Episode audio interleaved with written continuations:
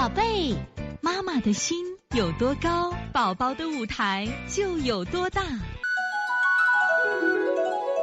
现在是王老师在线坐诊时间。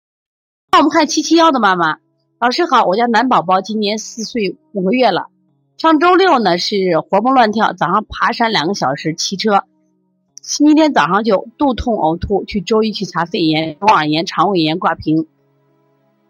五天。炎症大爆发是否和发病前吃凉拌萝卜丝有一段时间有关？挂瓶后该怎么护理？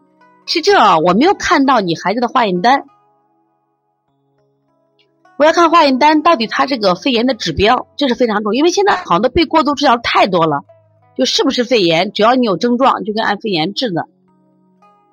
这个关键问题是这个，我觉得跟你这个吃凉拌萝卜丝有有没有关系？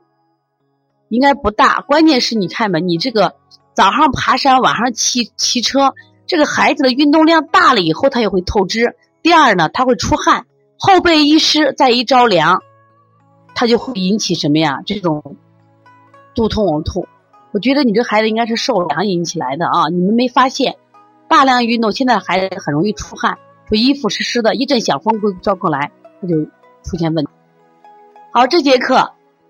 我们又到说该说再见的时候了，每一次妈妈都依依不舍，王老师也是依依不舍，希望在这课堂分享更更多的知识，但是呢，时间是有限的，但是我想学习是无限，所以从现在开始学习小儿推拿，从现在开始学习正确的育儿理念一点都不晚，也希望我们今天听课的妈妈能把我们所有的知识通过自己的学习，通过自己的分享，让更多的妈妈了解，走进邦尼康小儿推拿。走进邦尼康的课堂，让我们获得正确的育儿理念。